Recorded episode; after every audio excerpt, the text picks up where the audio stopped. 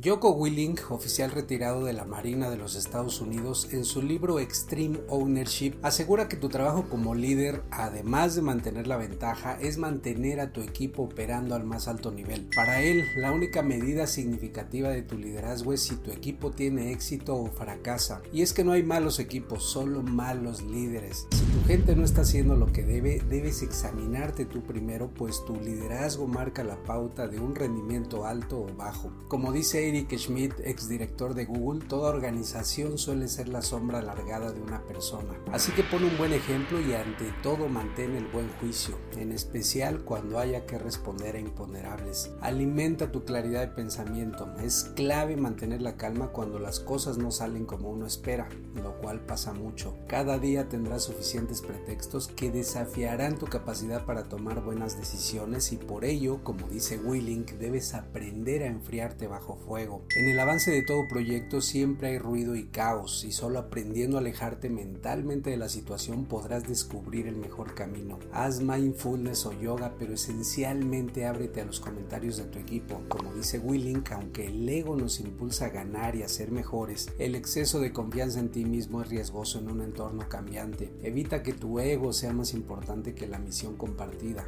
Muchas veces microgestionamos solo por ego, porque creemos que nadie hace las cosas mejor que nosotros. Que no te pase, nadie es más inteligente que el resto estando juntos. Dale confianza a tu equipo, crea un mando descentralizado, que tus líderes de línea sean quienes lideren en el campo. Tú administra la misión global y dedícate a darles los recursos necesarios para ganar. Especialmente dale seguridad de que los respaldarás incluso si la decisión que toman al final no lleva un buen resultado. Hay líderes que no se despegan de la operación y otros que se mantienen alejados de ella con autoridad pero sin idea de lo que sucede. Tú mantente cerca y listo para moverte a donde se te necesite. Quizá debas microgestionar en algún momento, pero que sea solo mientras tu colaborador o el equipo se encarrilan otra vez. No te involucres tanto como para ser absorbido por el día a día, pero tampoco estés tan alejado que no sepas lo que pasa. Al entrar al juego es fácil perderse en los detalles. No quieras apropiarte de ellos. Mejor apropiate de la imagen completa y de los problemas que inhiben el desempeño de tu equipo.